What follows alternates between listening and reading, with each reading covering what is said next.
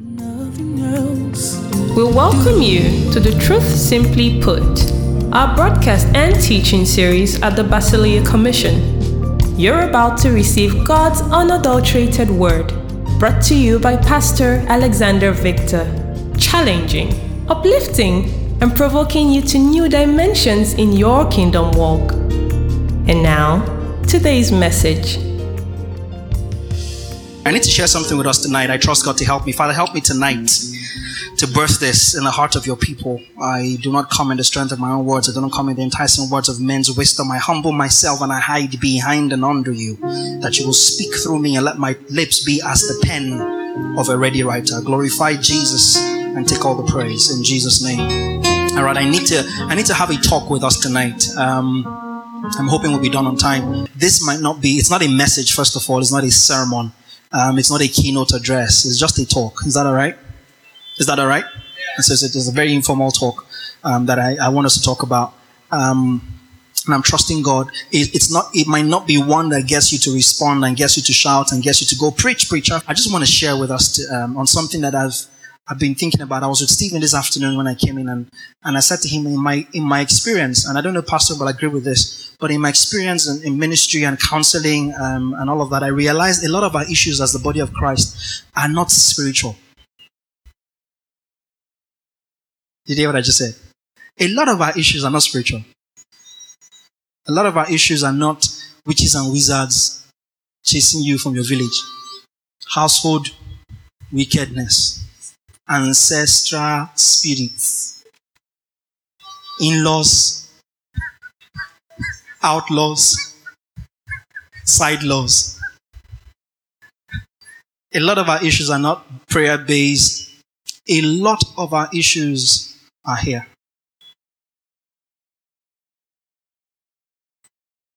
Day in and day out, I'd speak with people, counsel people, interact with people, help people, relate with people, connect with people.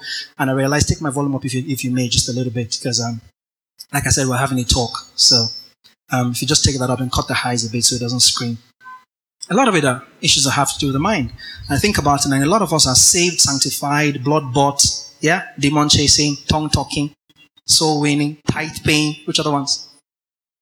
Heaven bound, seed sowing, Amen. Shoe touching. Pav hugging.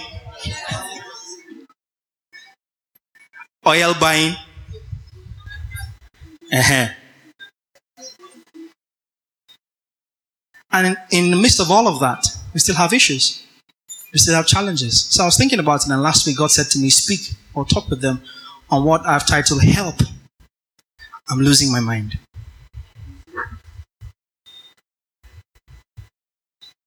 Help. I'm losing my mind. How many of you have used that phrase, I'm losing my mind, before? My hand is up. How many of you? I know some of you are writing. That's cool. But how many of you have said, I'm, I'm losing my mind? I feel like I'm losing my mind. And I began to think about it. And sometimes circumstances begin to happen to us in life, and life throws stuff at us. And it goes straight to the realm of our mind. And, and how can you live a victorious life? How can you live a victorious Christian life when you always feel like you're losing your mind? And so it's a constant struggle to stay on top of your emotions. It's a constant struggle to stay on top of your of your, your, your thoughts. It's a constant struggle to stay on top of your paradigms, your mindsets. It's a constant struggle to con- struggle to control yourself and not be swayed left and right by every fleeting emotion. So let's talk about that for a while this evening. Is that okay? What is the mind? Let's start there. So I found some interesting things about the mind. What is the mind? Anybody has any insight they want to share? Anybody?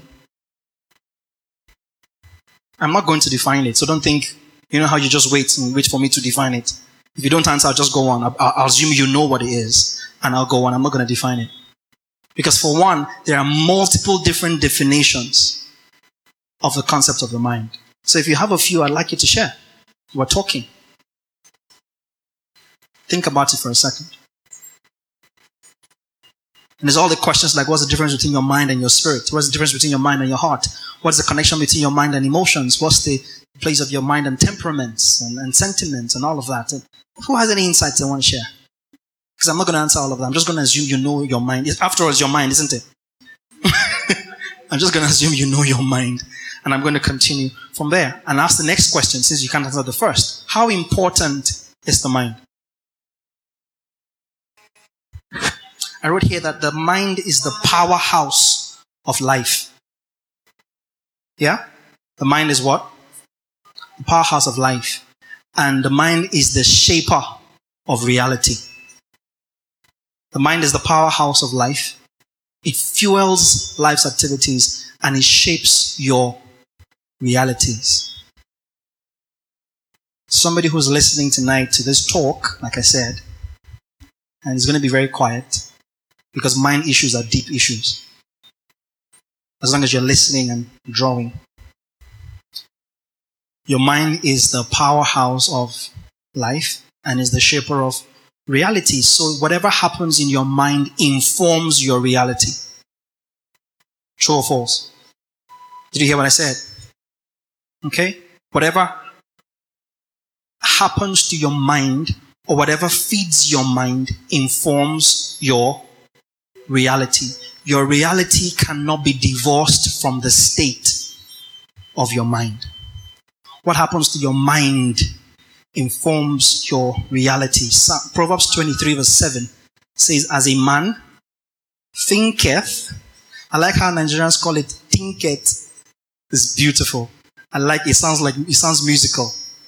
Thinketh. Alright? As a man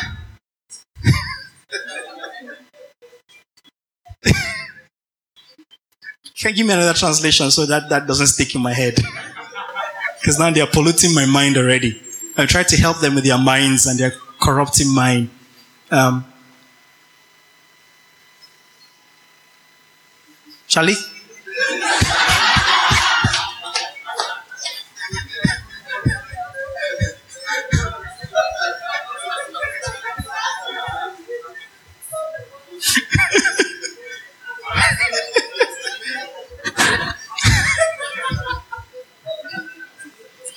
For as he thinks within himself, so is he. So the state of your mind informs your reality. Your reality is an outplay of the state of your mind. That answers the question how important your mind is.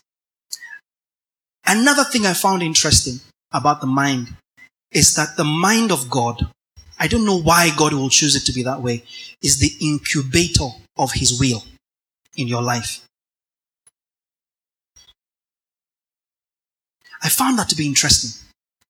That the mind of man, Pastor Elvis, is actually the seat of the expression of God's will in the earth. Romans 12, verse 2. Yeah, verse 1 is I beseech you, brethren, right? By the mercy of God that you present yourself um, living sacrifices, holy and acceptable to God, which is your original act of worship. Verse 2 And be not conformed to this world, but be ye transformed. Stay with me now. By the. So, how does transformation come? Okay. That you may prove what is that good, acceptable, and perfect will. The essence, stay with me, people, of being transformed by the renewing of your mind is so that you can prove God's will. Did somebody just hear what I said? So the that makes the state of your mind even more crucial. Because if you're not transformed, you cannot birth God's will.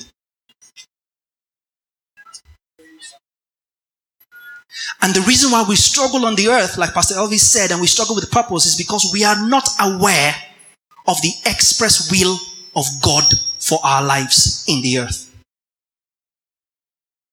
Matthew 6, Luke 11, they came to him and they said, Jesus, Master, teach us how to pray. He says, when you pray, this is how you ought to pray. Our Father, who art in heaven, hallowed, worship. Your first approach to God is in worship. Hallowed be thy name. the very first request is what? Thy kingdom come. Thy will. So the essence of the ministry of Jesus on the earth is to establish the coming high frequency of his kingdom and the birthing or the doing of his will. That is unpacked to you in your mind. That's why he says, begging us, I beseech you, yeah, pleading with you that you transform yourself by renewing your mind so that you can birth, so that you can carry, so that your mind can be impregnated with the good, acceptable, and perfect will of God. And until you are carrying and living out God's will, you will struggle through life. Did you hear what I said?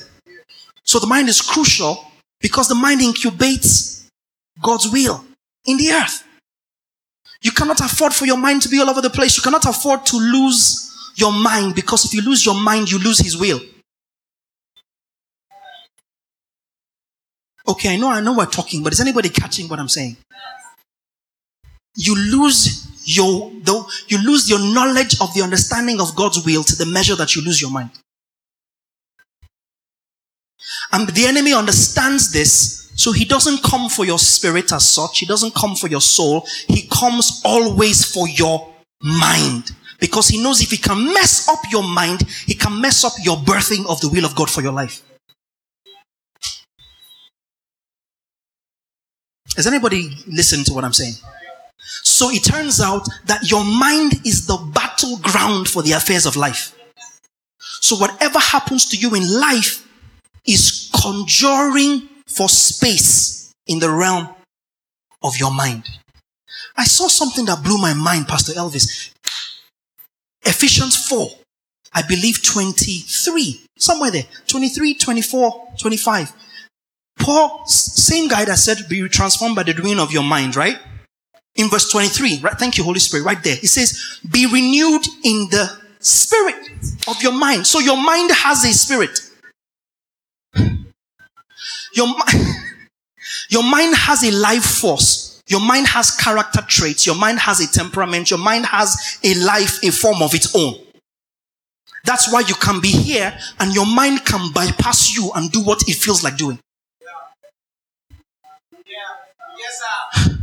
Because your mind has or is a spirit. Your mind can think for itself, decide for itself, act for itself, and hold you ransom. And hold you captive. Because whatever life form you have, tangibly, your mind has intangibly.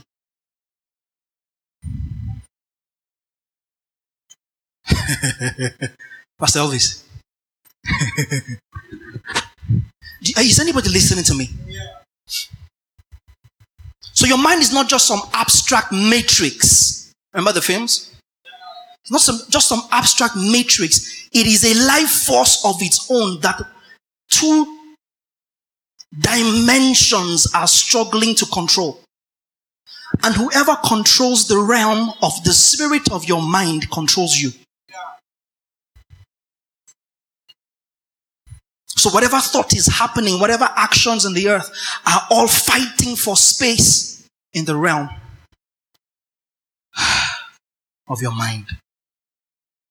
At the heart for the battle of the mind is the establishment of the will of God or of the agenda of the prince of this world.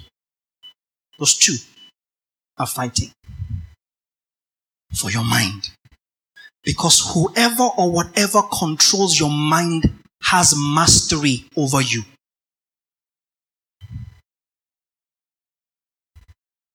Whoever or whatever controls your mind has mastery over you. That's why every sin starts as a thought.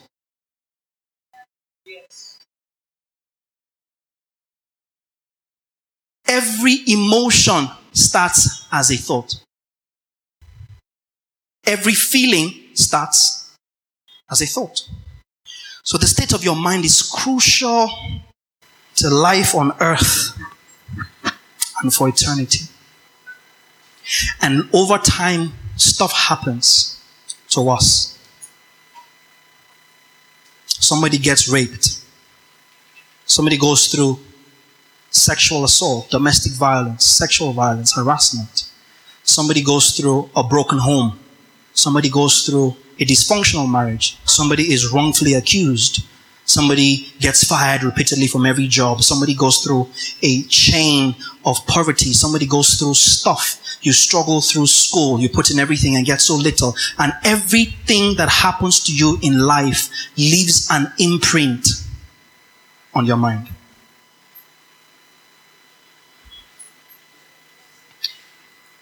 As the imprints, first of all, the imprints that are left on your mind are subject to how you decrypt them.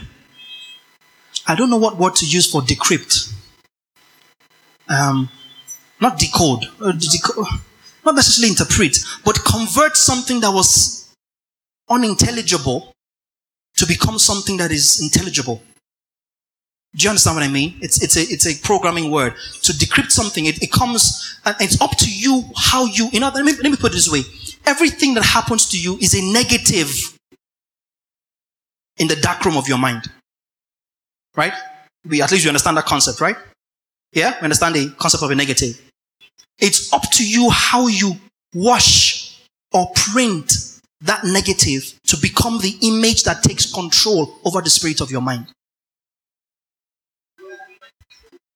So the, the things that are messing up your mind are not the things that happened to you.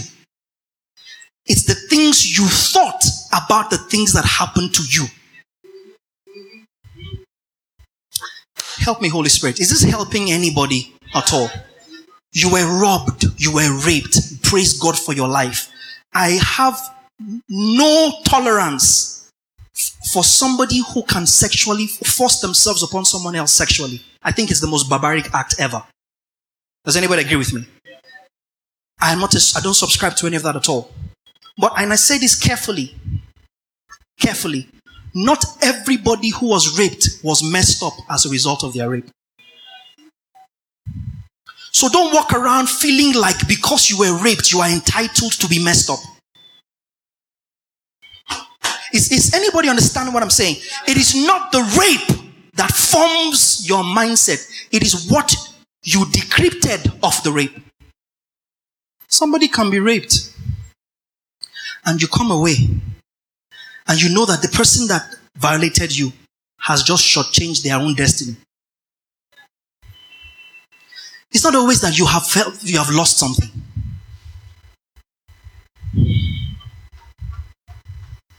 But Galatians 6 7 says, Be not deceived. And he was quoting Malachi God is not mocked. Whatever a man sows, he will reap.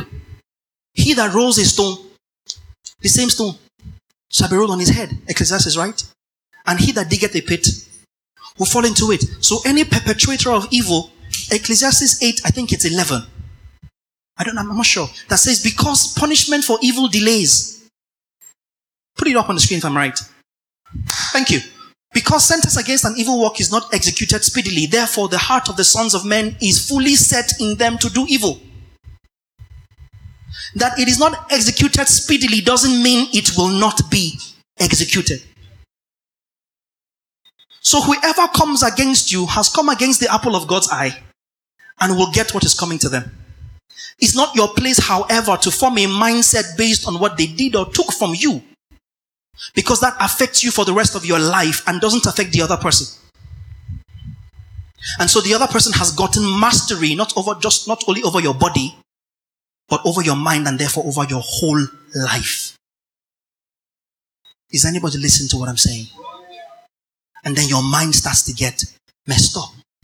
It happens once. You think about it in this order. Somebody breaks your heart.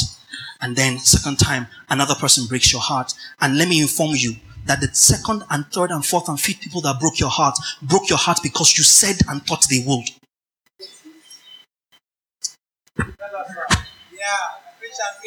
If you if you get it, that's your problem. If you refuse it, it's your life, it's your mind. Did you hear what I just said? They broke because whatever you think, you gravitate towards.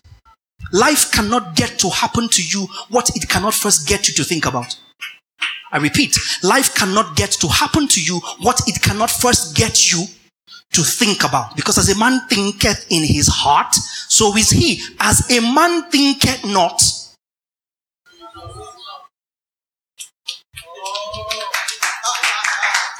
So you will sit down there and you will only attract the idiots because you have wired your mind that only idiots exist.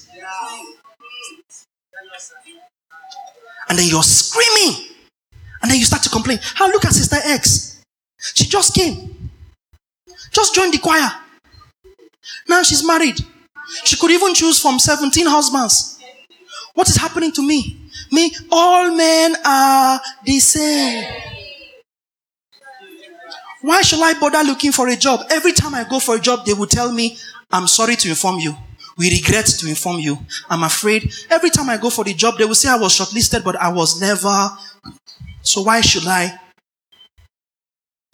Each time similar things happen that form emotions in your mind, those things happening over and over, coming together, then form what is called a mindset. A mindset doesn't just happen. It happens when you have interpreted or decrypted a series of events in your life in the same manner. Is, is this making sense to anybody? You did this plus that, it happened like that. You set, you formed an emotion. Because emotions are not formed from feelings, they are formed from information. this way. It is not your feeling that informs your emotion, it is the information that you take into yourself that forms your emotion, and your emotion dictates your feeling. That is why a brother can approach a sister the first time and she says no. But six months later, they are married. Why? Because based on the information she had or didn't have, she said no. And because she said no, there was no resultant emotion. And so there was no feeling. I said here I will teach on relationships very soon. I'm trusting God to do a series on relationships. Right? But the guy, okay, can we be friends? Sisters, be careful. we can just be friends. You know how sometimes you want to give them consolation prize? And some of you have gotten yourself messed up because you should have run away from that thing, from that person. But because you didn't want to make him feel bad. Talk to me. You didn't want to hurt him.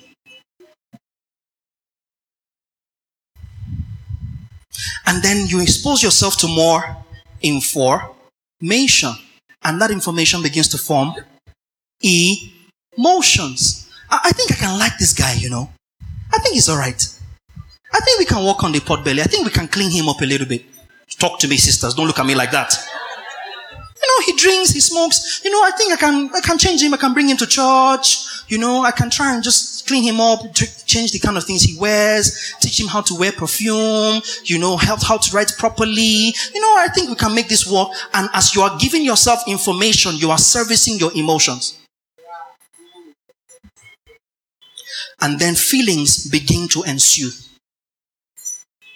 Whether you were right or not a multiplicity of these emotions forming based on information now form a mindset. And once it is a mindset, auntie, you need Jesus. Because it means your mind concerning a particular matter is set. Have multiple mindsets and then you have a messed up mind.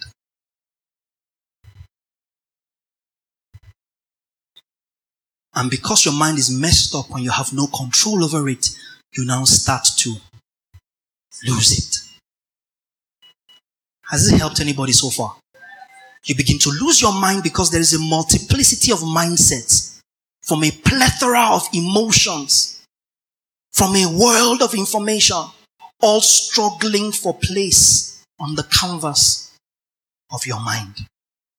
And because you are there, there is no space for the will of God to be birthed inside you.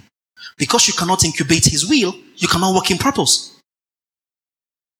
So Romans 12 2 will suggest to us that you can be born again and not transformed. Pastor Elvis, he was writing to the church now. Romans was written, Pastor, to the church in Rome. Talk to me, somebody. He was not writing to unbelievers. He was writing to believers and telling believers to be transformed. But I thought the work of Jesus is a complete and finished work. Oh, it is. But just as he came to carry a cross, yet told them to carry their cross.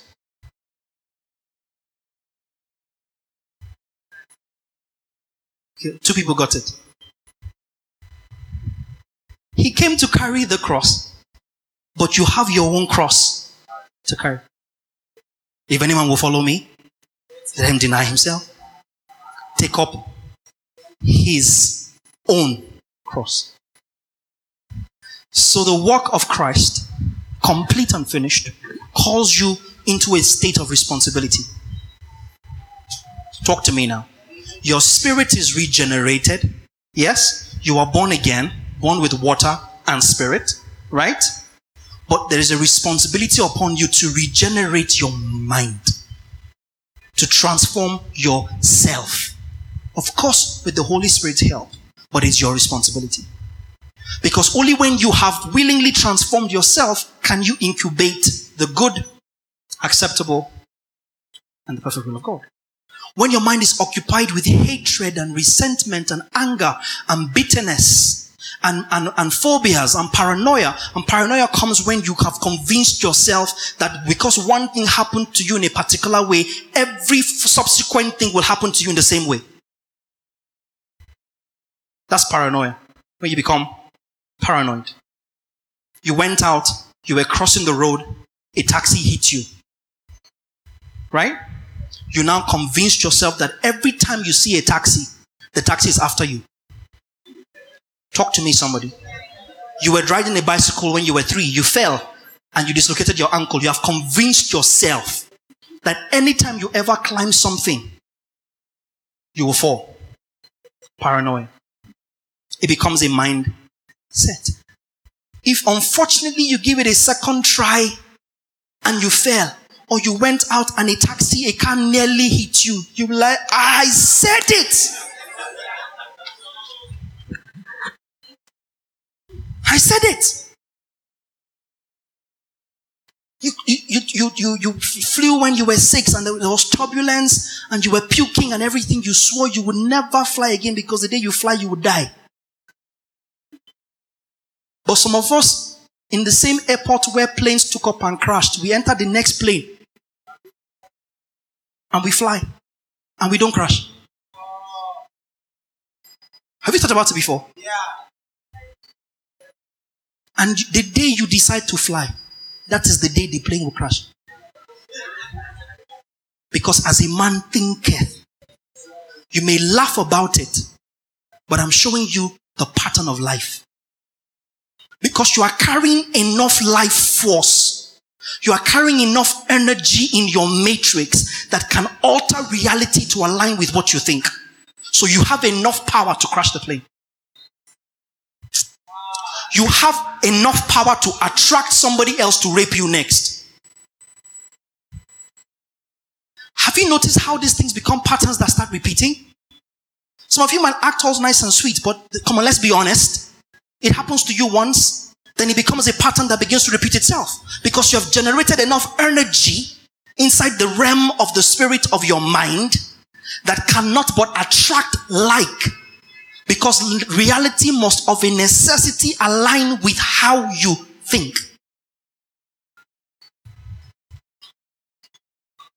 Do you understand what I'm saying? So you will not gravitate in the direction of what you don't think about. And for some reason, because your minds are like cathodes, your minds are like atoms that are releasing, uh, they are like, uh, uh, like, like radio waves and you're releasing stuff in the atmosphere. It is attracting those who are on the same frequency as your mind. And that's all you will attract. And a multiplicity of those. And your mind is messed up. So it's our responsibility to transform ourselves. Why do we need to transform ourselves if the work of Christ is complete? Because by nature, our minds are messed up. You know, when you arrived on the earth, your mind was messed up enough. Before happenings began to happen to add to the mess up, you arrived the earth messed up. Because your mind in the person of Adam and Eve had been tampered with. Did God say you should not eat any fruit? Hi, the devil is wicked. It's wicked. Genesis 3, right? Did God say you should not eat any fruit in the garden? Eve was like, ah, no, ah, Uncle Satan, no. How can God say such a thing? You know, she started off honestly trying to defend God. Think about it. But Satan knew that if he came to her and said, You know, that thing God said to you is not true, he knew that if he approached her that way, she will shut him down. Talk to me, somebody. He knew that if he came to her and said, You know, you can try this, I know God said this, but you can try like this. She will know instantly that's not the voice of God and she will have shut him down. So he came for her mind. He came to suggest to her to think differently. Did God say you shouldn't eat anything? How can God say such a thing? No, he didn't say that at all. He only said we can eat everything, but we should not eat this one and that one. Why did he say so? Why did he put a restraining order on this two? And because he said if we eat it, we shall die. He had gotten her thinking stimulated in a particular direction. He had her mind where he wanted it. And so she went, no, no, no, no, no, but you, what he meant by you will die is that no, you'll not die, you will just be like him. You'll see differently. Oh, really? Well, that makes sense then. So now God doesn't want me to see like him, right? That's what happened. So he doesn't want me to be like him. Why will God create us in his image and likeness and not want us to be like him? Why will he then lie and say, if we ate it, we would die? Oh, I see. Okay, thank you for your help, Uncle Lucifer. And she ate it. And her mind got messed up.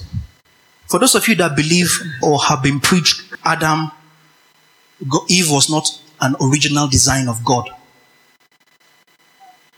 That God only created Eve because Adam was found out was alone. So God created the relationship between Adam and Eve is a master slave relationship. So when a young man came to me, I was showing me that, but I showed him a scripture when Bible says that in the beginning, I think Genesis 2, in the beginning, God created man.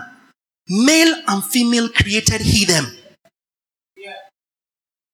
man was not complete as man, not man the sex symbol or the gender, but man as the species until woman came. How could man have multiplied? How? When God began to bless in Genesis 1:28, he and God blessed them.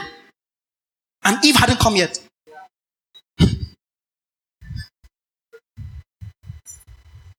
Male and female created he them. And God blessed them, said. So listen to me. Eve did not deceive Adam. The serpent deceived man.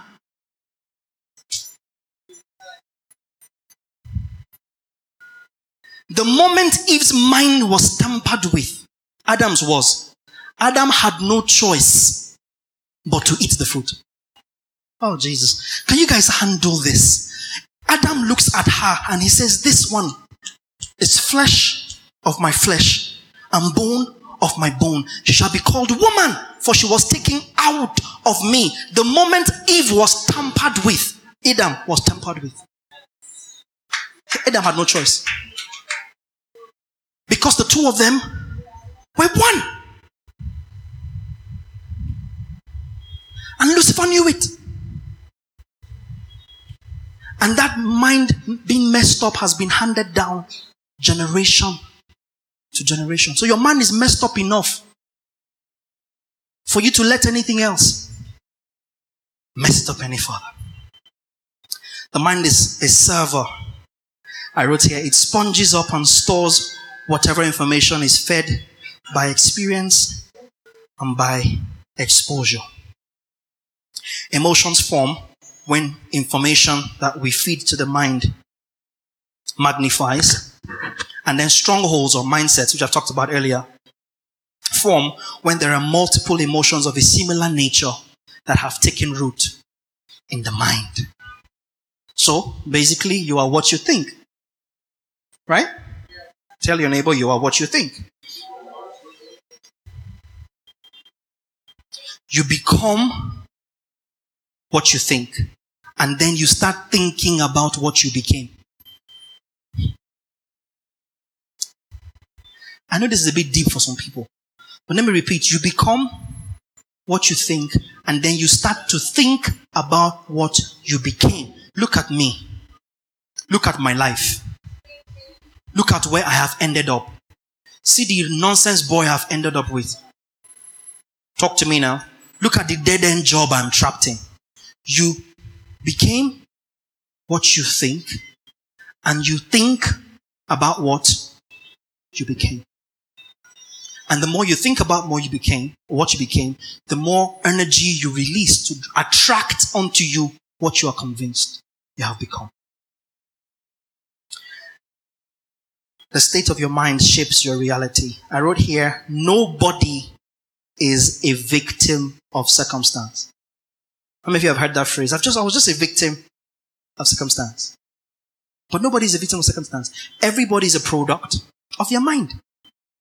So to alter our reality, we must alter our thinking. Why? Because I said, to know the will of God, to birth the will of God, you must be transformed by the renewing of your mind. That word transformed is interesting. It's the same word that appeared in Matthew 17 when Jesus was transfigured. The word transfigured is those are the only two times the word transform appear in the New Testament. The Greek word for it is metamorphote, which means to absolutely become another man. So what the Bible is asking us to do with our minds is what Jesus did on the Mount of Transfiguration. He became the fullness of the Godhead. He became another man.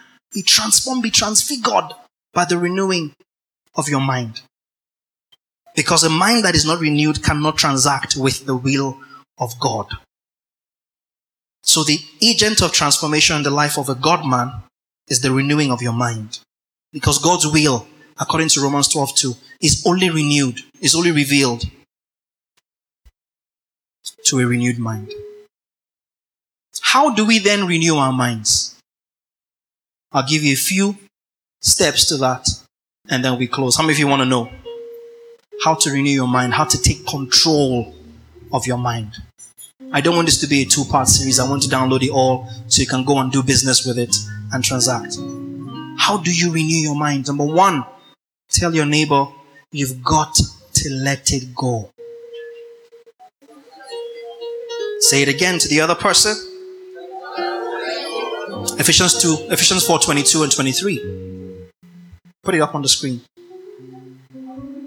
Ephesians 4 22 and 23. I'll finish this in 15 minutes.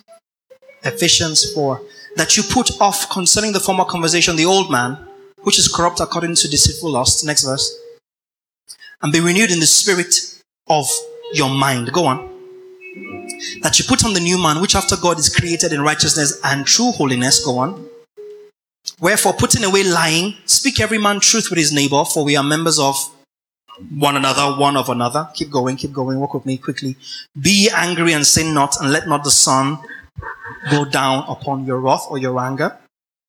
Neither give place to the devil. Next verse. Let him that stole steal no more, but rather let him labor, working with his hands, the thing which is good, that he may have to give to him that is that needeth. Let no corrupt communication proceed out of your mouth, but that which is good to the use of edifying, that he may minister grace unto the hearers. And grieve not the Holy Spirit of God, whereby you are sealed unto the day of redemption.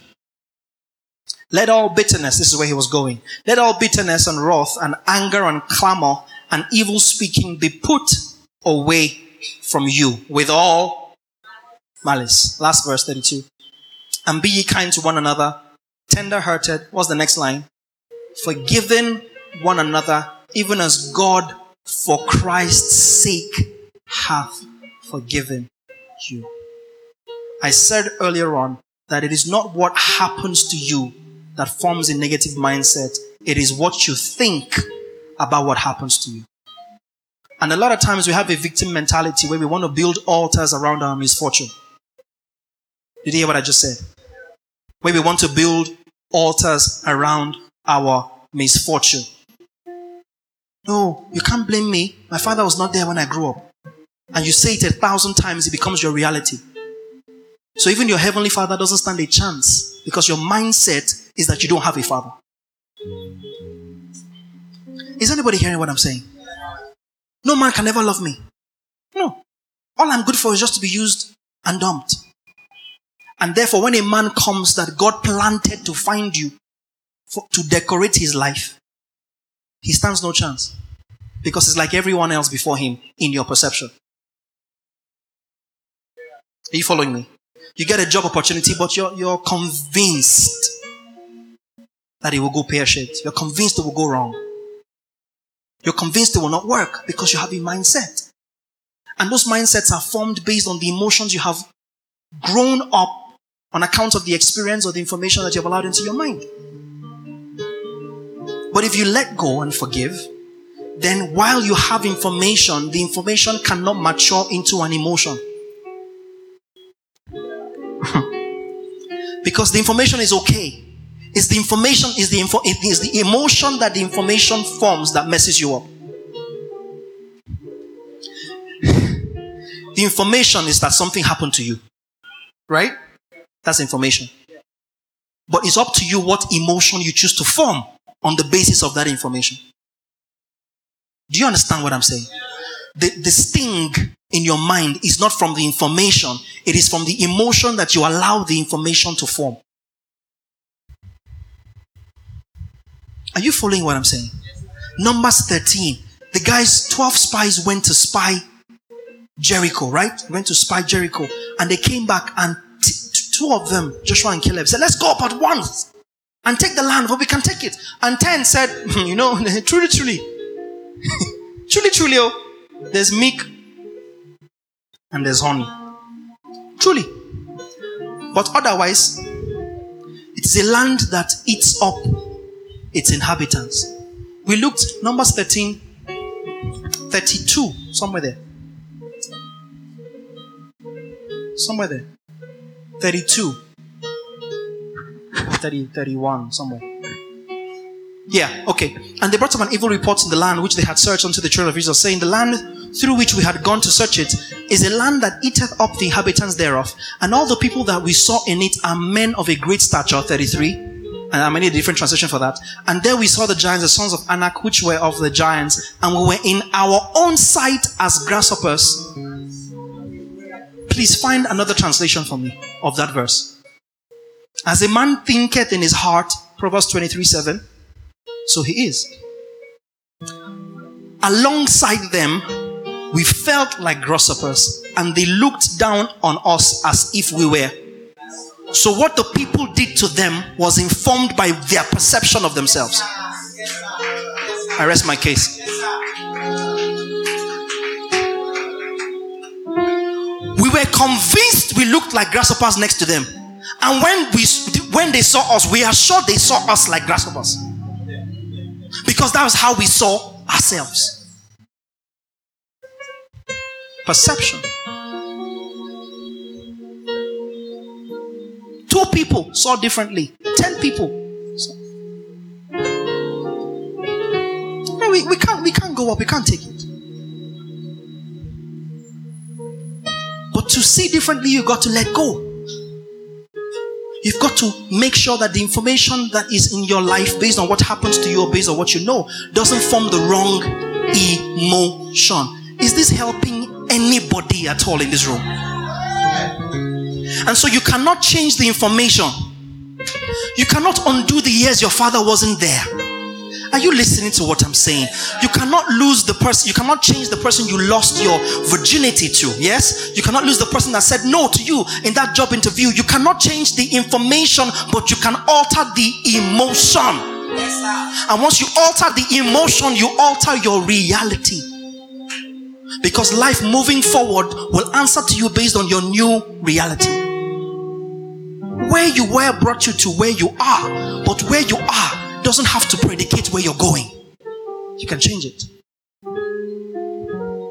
You can change it. Your value is not based on what happened to you. Your value is based on how you see yourself to be. Is anybody listening to what I'm saying? So somebody hurt you, let it go. Call them by name. I've done something symbolic stuff where I've told people to write out the names of everybody who raised up a wrong altar in your life. Call them out, release them, pray over them, burn it if you have to, but of all necessity, let it go. That way you read that information of the wrong emotion, the wrong energy. That's how you begin to renew your mind. So when that information stirs up in your heart, because you know sometimes you keep praying. How many of you are prayed to forget some things that happened to you? Talk to me, people. How many of you are prayed to forget some things? How many of you have gotten frustrated that you cannot forget? It's not about forgetting, it's about removing the sting of the emotion from that information. The information is always there, but you process it differently. I'll give you one more and we'll close for today. I'll have to continue this next week. Forgive, release, detox. Number two, deal with it. Number one is what? Let it go. Number two, deal with it. Confront it. Second Corinthians 10 5. Second Corinthians 10 5. That's where it says casting down imaginations, yes. And every high thing that exalts itself above the knowledge of Christ and bringing into captivity what? Look up, bringing into captivity every to the. So when a thought, we talked about information and emotions and mindset. When a thought comes up, when an emotion comes up based on information, you run that information by this scripture. And if it is not in tandem with the knowledge of God, what do you do to it? And then you bring every thought into obedience. So your mind is not designed to be controlled by you. You are designed to control your mind. Oh my God, is this helping anybody in this room at all? Something wells up in your spirit. You cannot amount to anything. You are not worth anything. Look at you. Every, everything else you tried, you failed. Every relationship before now, you failed. And then you run it down, it becomes an imagination and high thing that is trying to exalt itself above the reality of who you are in Christ. And Christ says you are the head and you are not the tail. He says you are fearfully and you're wonderfully made. He says you are indelibly tattooed upon the palm of his hands. He said he watches over you. He says he knows the thoughts that he has concerning you of good and not of evil. He says there is an end and the expectation of the righteous shall not be. What is the knowledge of God? Bring that thought to alignment with the knowledge of God. It comes into captivity to the obedience of Christ. Then you read that emotion, that information of that information, of that emotion, and you replace it with an emotion that is based on the reality of the knowledge of God. Is this practical enough for anybody to understand? So you cannot sit down there and, and your mind, like I said, has a spirit, right? It talks, it hears, it acts, it does. When your mind speaks, open your mouth and speak to your mind. I was telling somebody that a few days ago, open your mouth and say, I rebuke you, I am not this. Fear comes up inside of you. The Lord is the strength of my life. Of whom shall I be, be afraid? The Lord is my Lord, my rod and my salvation. Whom shall I fear? When the enemy comes, the, the Lord is my shepherd. I shall not want. He leads me besides still waters. For his name's sake, he restores my soul. Yea, though I walk through the valley of the shadow of death, I shall fear no evil, for thou art with me. There shall the sun not smite me by day, nor the moon by night. You open your mouth and you curse it. Second Timothy 1 7, I believe. But he has not given us a spirit of fear. Yes, thank you. But of power and of love and of sound mind. First John 4 17, 18, thereabout. There is no fear in love, for perfect love cast out fear. That is the knowledge of God.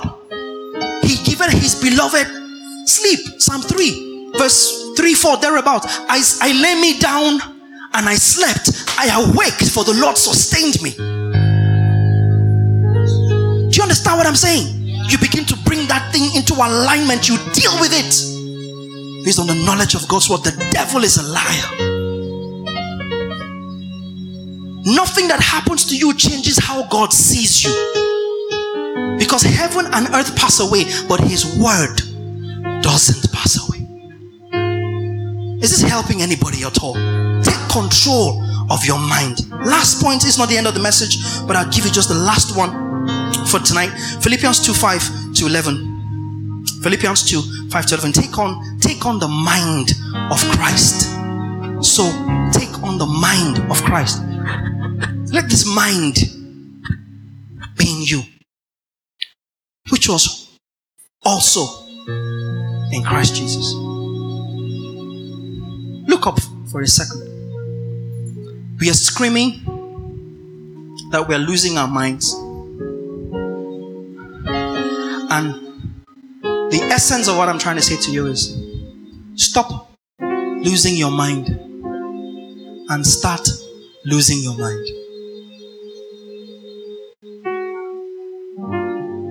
You are losing your mind because you haven't given it up to take His.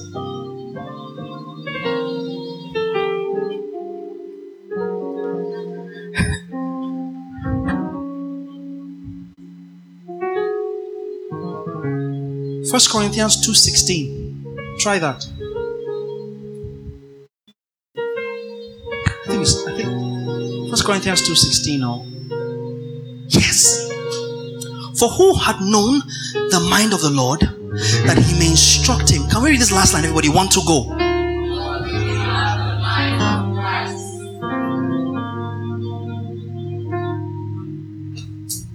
How come you are losing it if you have his mind? How come the guy that broke your heart is still in the driving seat of your life if you have his mind?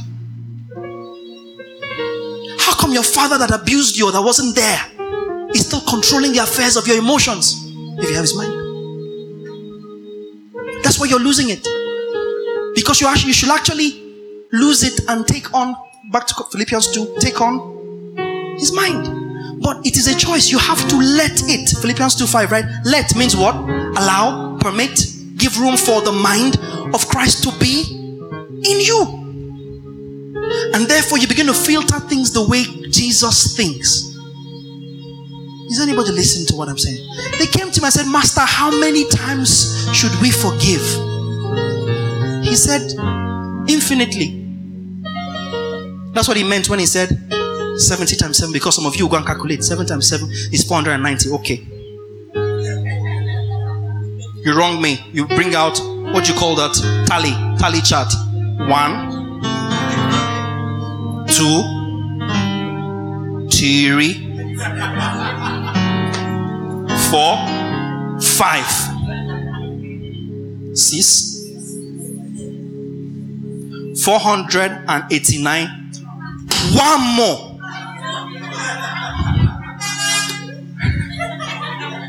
Imagine the way your life will be so twisted if you're keeping a tally on everybody that wrongs you to the measure of 490. So clearly, that wasn't what he meant. He meant forgive without limit. And he says this in Matthew 6 and Luke 11 in the prayer of Jesus. He said, Forgive us our sins as we forgive those. In the scripture we read earlier in Ephesians 4 28 29, thereabout, it says, Be tender hearted, forgive one another as God also forgave you for Christ's sake. Let it go, deal with it, take on the mind of Christ.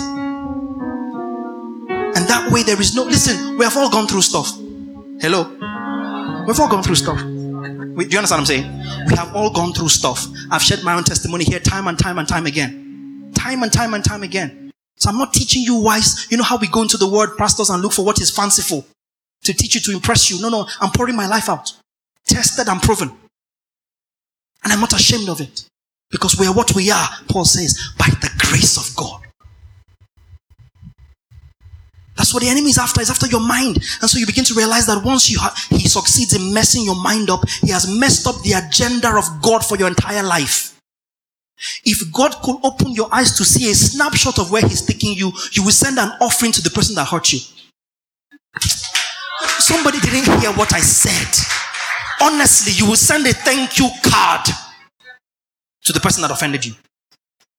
A lady in America, true life story. A, lady, another lady came, you know, strange woman, Jezebel's son came, manipulated her and took away her husband from her. When she heard, she went to her husband's office because the lady that took away her husband was working in the husband's office. And she went to the husband's office and beat the daylight out of the woman.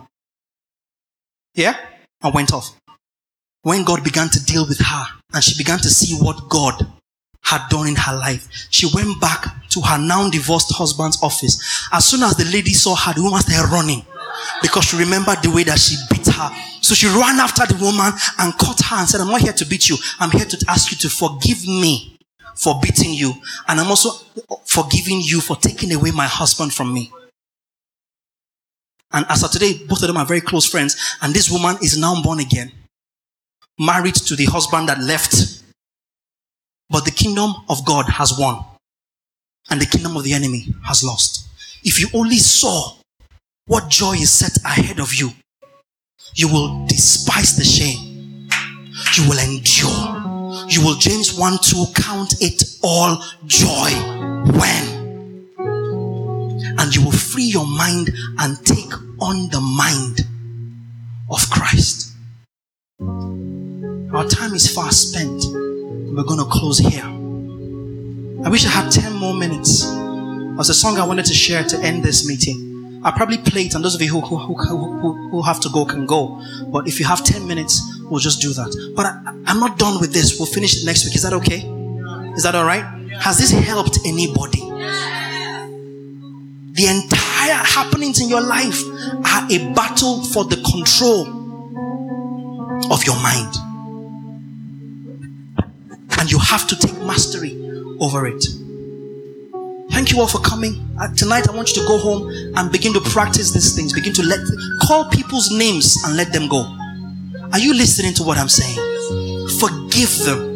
If you need to call them physically, call them. If you need to email them, email them. Even if you don't have access to them or don't want access to them, call them out loud and release them. Make room. Change the information.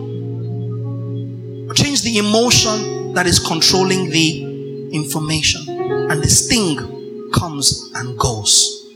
Can we put your hands together and give God praise?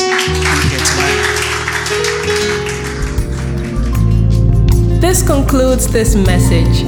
Thank you for listening, and we hope it has been a blessing to you. For inquiries and further information, please send us an email to info at the